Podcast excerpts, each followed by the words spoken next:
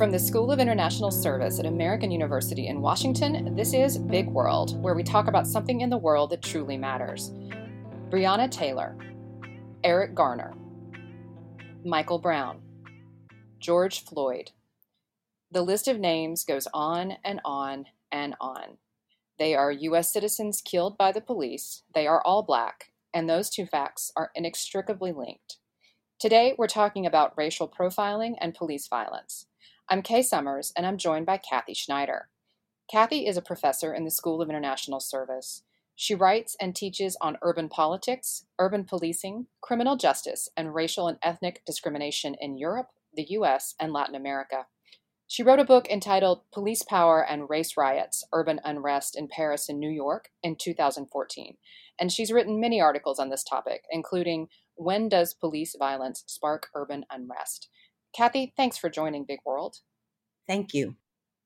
Cathy, at this point, I think it's almost a truism to say that policing in the US suffers from systemic racism, but I really want to dig in on the specifics of that a bit.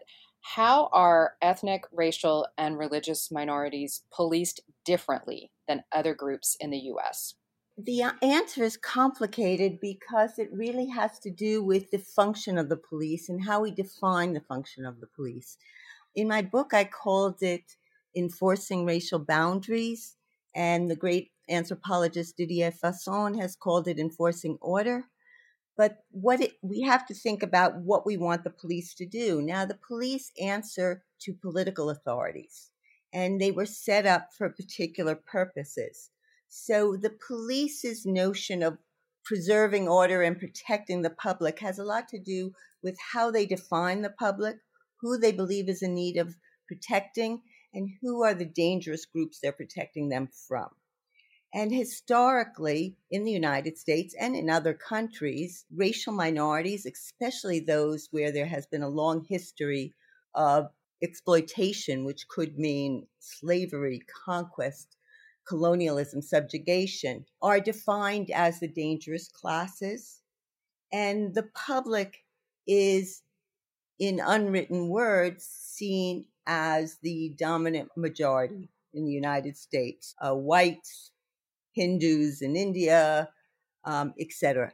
So, what police do in the immediacy are conditioned by two other factors. Who are they answering to? So they're answering to a police chief who is answering to a mayor. When we see uh, mayoral campaigns that demonize a particular group, that run on fear of crime, that use imagery that the Trump administration is using all the time about immigrants being rapists and murderers and blacks being thugs, um, and Muslims being terrorists, uh, those groups the police understand are the groups that they are supposed to protect the public from. So, Cathy, you're saying that the police, as kind of a monolithic institution, is exists to protect the public, which I think is a statement everyone would agree with, but that the public that they are taught to view as their public is really only one kind of person that there is in the US at least right. a white middle class person that represents the public and everyone else is someone that they are protecting the public from right and mm. you know some police will make that explicit there's this image that you're protecting the nation you're doing your job which is protecting law abiding americans and the image is that white middle class people wealthy people are law abiding americans and poor people, especially those belonging to stigmatized minorities, are dangerous people that you are protecting them from. And then there's also the incentive structure, which is you know that um, if you un, you know unfairly, brutally treat somebody from a middle or upper class family neighborhood, those people will have both connections to power, to political power. They will call, they will sue, they will have good lawyers and civil lawyers, defense lawyers. So police worry about what those people would do. So the political incentives also are created for police to go after those who have less power those who have a bad image on TV, those who people fear. So when I say the police enforce racial boundaries, it's that the society itself has created those boundaries. And much of what the police are doing is responding to how society has divided people into categories and groups with unequal power and unequal resources. And this pivots really neatly into the next question, which gets gets more specifically into police violence. Um, there's certainly nothing pleasant about profiling, but when it takes a turn into violence, that becomes a, a different uh, order of magnitude. So, why are Black, Latinx, and Indigenous people more likely to be victims of police violence in the U.S.? I just want to answer the question about the profiling 1st mm-hmm. There's a huge difference between profiling, saying, well, we're looking for somebody who's sweating or looking nervous or carrying this kind of package, and racial profiling, mm-hmm. where you say, oh, he's suspicious because he's black. Got it. Mm-hmm. Um, and in fact, they actually found with stop and frisk, and it's one of the reasons it was declared unconstitutional, which is most far more of the white stopped were found to have in their possession arms or drugs than blacks stopped. And that is because they were using race as a shorthand. Now, what happened with all of this legislation passed in the 80s and 90s uh, and the drug wars was that it increased dramatically the amount of um, interactions between poor minority, usually young men, and police. So, one of those things is these increased interactions. The reason police use violence against blacks, and they also kill a uh, disproportionate number of Native Americans. In fact, the disproportion is greatest for Native Americans, for Latinos, and depending on the city, Puerto Ricans in New York, uh, Chicanos in Arizona. They have complete power. They are dealing with a population that has neither political or financial power most of the time. Uh, and the fact that police have all of this power and they are not held accountable because district attorneys who work with the police every day know them personally, depend on them for the prosecution of their crimes, almost never indict police officers because the public tends to believe the police officer over the poor minority man or Black, Latino, Native American man or woman. Uh, police know that they have complete impunity, that they have total power when they work in such neighborhoods. Cathy, I was just going to ask uh, specifically about kind of contrasting the US with the rest of the world, because we, we hear a lot about gun culture in the US and how we're inherently, in, in a lot of ways, more violent. But I'm, I'm curious when we look at the rest of the world, particularly other democracies, have other countries grappled with this degree of police violence, or is this something that is a particularly American failing? I would say that every racially divided society has grappled with it. Mm-hmm. And I did extensive work in France. So the French police have the same levels of impunity, worse, because some cities and states in the United States, either now or at different periods, have really established accountability mechanisms. Uh, but look at the, you know, police treatment of Muslims in India right now, mm-hmm. or the police treatment of Afro Latinos in Brazil. At one time, a third of all homicides in Brazil were committed by police. And so it's not unusual for a police force when it is given that task and not held accountable. Now, to be clear, not all the police engage in violence. The big issue is that good police do not inform on violent, sadistic police. So even inside the police, police are intimidated by these officers. You could even see that in the George Floyd tape. They're afraid to either stop these officers, inform on these officers. So you have this blue wall of silence. You have DAs that don't convict, prosecutors rarely prosecute these cases, judges re- rarely convict police.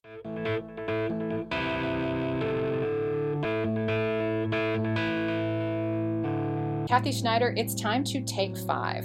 This is when you, our guest, get to blue sky it and change the world as you'd like it to be by single handedly instituting five policies or practices that could change the world for the better. Specifically, what are the first five things you would do to reform policing in the United States?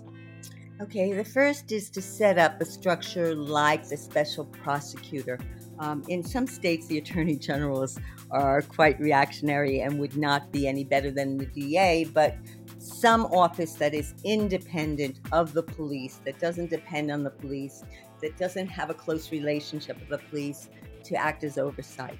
And that should complement community, you know, civilian review boards, community organizations that have oversight. Second, um, I would reduce the militarization of police. I would um, confiscate weapons of war, and I would encourage um, the police, uh, what uh, Nick Pastore uh, used to call changing the structure of incentives of rewards. So when he was police chief, he gave rewards for police that worked with the community to solve community problems rather than for arrest. Third, I would demand that the police chief punish police officers that engaged in excessive force against civilians. Uh, that is always problematic because of the police union, and I would. Police unions are major problems, and I think we should restrict what police unions can do.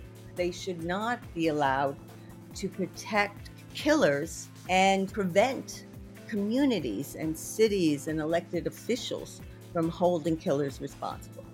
I would change the mission of the police, thinking about there's many ways people have called it, North Ireland called it um, human rights policing, but a notion that safety is a public health issue, that many different kinds of agencies are involved, that different agencies may be more effective than the police on certain common aspects of crime.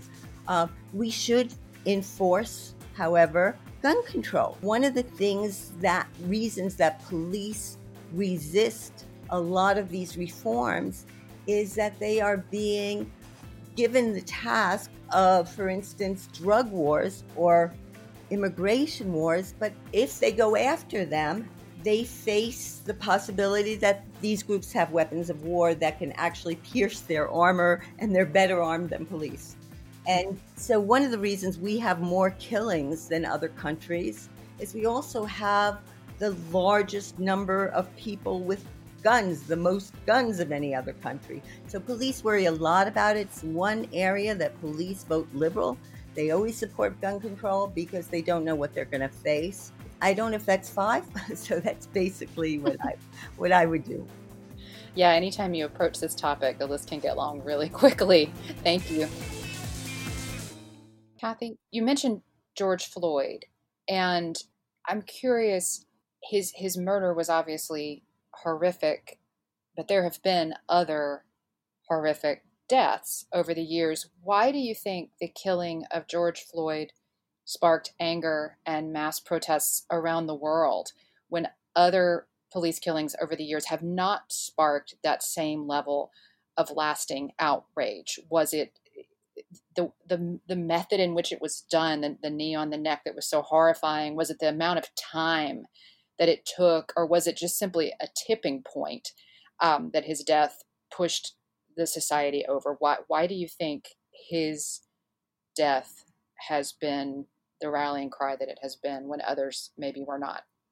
Right. So I think it's a misreading of the mm-hmm. situation to think it's all about George Floyd.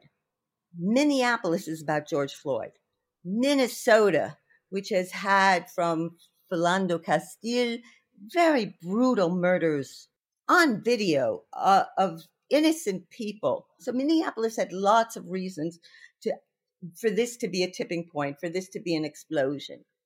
What I think happened in other cities and other countries is that they responded to the uprising in Minneapolis, both the massive nonviolent protest as well as the violence, with a response to the same levels of violence in their own communities. So they weren't just thinking about George Floyd, although the video is particularly gruesome. They were thinking of their own cities and all of the young people or older people. If you talk about Eric Garner, who had been brutally murdered by police for no reason. And that is true. For instance, people were arguing, why is France responding to George Floyd? And actually, they weren't. Uh, they were responding to police violence that was occurring in France and massive protests. And so each area that led these mass protests, they were always larger in areas that had already a toxic relationship with police, who had their own histories. What ignited it was not as much George Floyd as a response to George Floyd, which is, you know, where this rage that was happening in Minneapolis was almost contagious. And these areas throughout the United States were suffering a multiplicity of things at the moment. It wasn't just ongoing police violence, it wasn't just all of the killings of people who had gone unpunished. It was also the racist statements made by the president and his elevation of white supremacists and white nationalists and his encouragement of violence, both militia and police violence.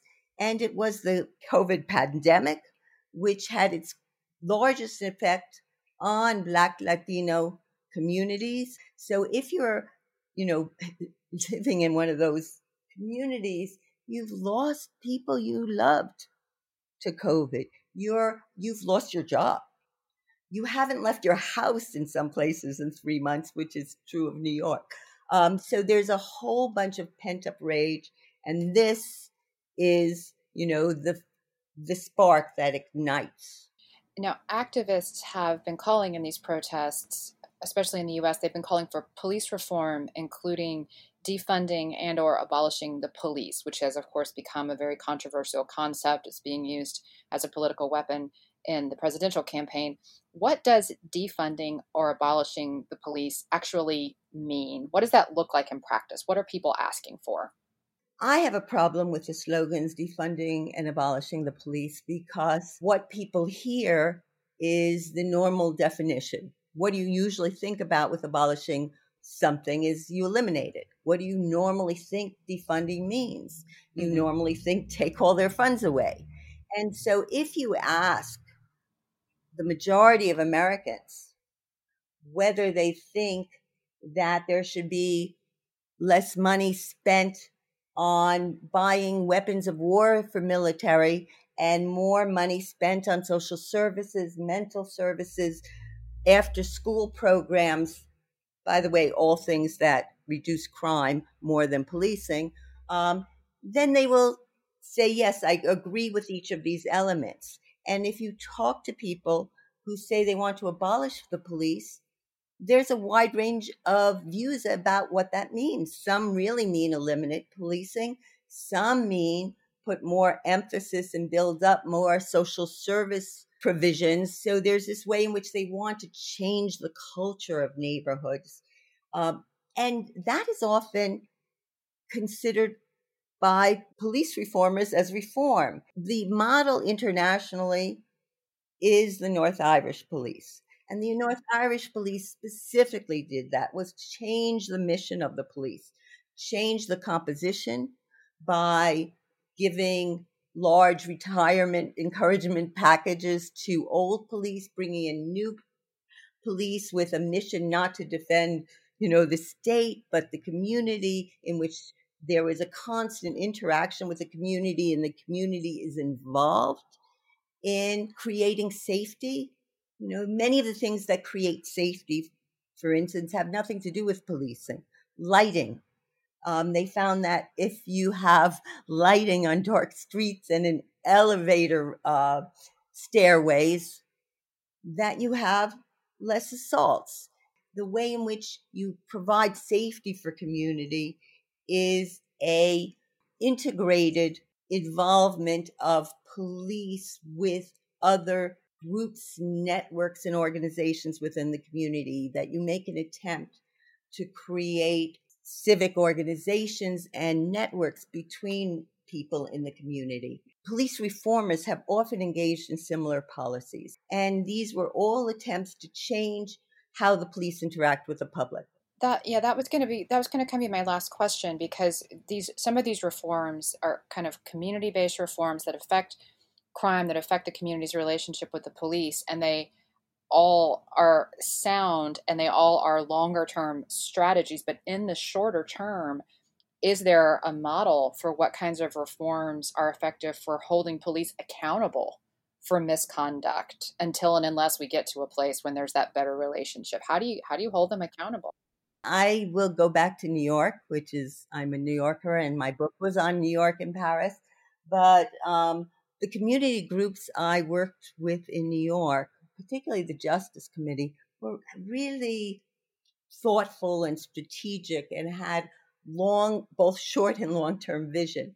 And one of the things they came to believe uh, at the end of the 90s was that the way they were going about organizing all centered on finding justice for individuals after they'd been killed, for the families after they'd been killed. And it had done nothing to reduce police violence. And so they began to think about how do they hold police accountable? How do they prevent police from using lethal violence beforehand? And what they decided police could did violence is because they could and because they knew their friend or compatriot in the district attorney's office weren't going to indict them. And they started thinking if we can create a system of accountability, it's not going to be just to punish police after the crime, but to inform police that they will be held accountable. So, what they did in New York, the first thing they did, and Eric Garner's mother was part of this group, as well as Anthony Baez's mother. And what they did is they went to Cuomo's office and they put coffins leading up to his office and they met with him and they urged him to create a special prosecutor for every case in New York State where police killed someone unarmed. The stress was on accountability. And the uh, governor appointed the AG uh, Schneiderman at the time as a special prosecutor. Now, the first case that he confronted, a district attorney um, in Troy, New York, for the county of Rensselaer, um, issued a non indictment of a police officer who had killed someone unarmed. And Schneiderman sued the DA for circumventing the executive order because only he could make those decisions. The second case that Schneiderman confronted was a case in New York where uh, police killed Delrawn Small. Schneiderman prosecuted that police officer for murder, manslaughter, um, a series of possible crimes. Even though they lost ultimately, uh, the jury split, they were divided, and they ended up not convicting the police officer. But it also sent a message to the police, which is you will be prosecuted, and the DA is going to be sued if he tries to protect you. And after that, police stopped killing people in New York. There have been no police killings of unarmed people in New York City since 2016 when Delrawn Small was killed. Uh, there have been a few in upstate, um, most recently in Rochester, uh, but again, he's being prosecuted by the attorney general, who is the special prosecutor. But what people in the community got to, you know, were frustrated by was that the police adapted And the way they adapted was to stop killing unarmed people, but started beating them near death. So as long as they survived, the, the DA was in charge, not the special prosecutor. And the other thing they were really frustrated about is that they would find out after that the person who had killed their family member, their loved one, had a long string of complaints of excessive force or of mm-hmm. beatings or killings. So they wanted two new things in particular opening up those records, removing this Article 50 that kept police records private, and to extending the special prosecutor's um, oversight to those places where police beat people nearly to death or hospitalized them or injured them, you know, severely or in permanent ways. Uh, the other thing they added to that because of the involvement of Eric Garner's mother, but also Anthony Baez's mother, was to to make the chokehold illegal. Mm. Um, it's supposedly against police procedure, but it's never enforced. And they got all those passed this summer. They didn't want to rely on an executive order that a new governor could retract. They got the legislature to pass a law instituting the special prosecutor, expanding the special prosecutor's role, giving families access to the histories of the police officers who killed or beat or injured their loved one, um, and banning the chokehold. And New York has had enormous success. I was actually really surprised at the vehemence of the demonstrations, also the violence in New York, because New York had been so much more successful than other cities. Mm-hmm. Definitely some positive lessons to take away from New York. Uh, Cathy Schneider, thank you for joining Big World to talk about systemic racism and policing in the U.S. And it's an important topic. We could talk about it for a really long time and not come to any solutions, but it's been great to speak with you, and I learned a lot. Thank you. Oh, great. Thank you so much. Big World is a production of the School of International Service at American University. Our podcast is available on our website, on iTunes, Spotify, and wherever else you listen to podcasts. If you'll leave us a good rating or review, it'll be like finding an extra bag of Halloween candy in your pantry on November 1st. Our theme music is It Was Just Cold by Andrew Coatman. Until next time.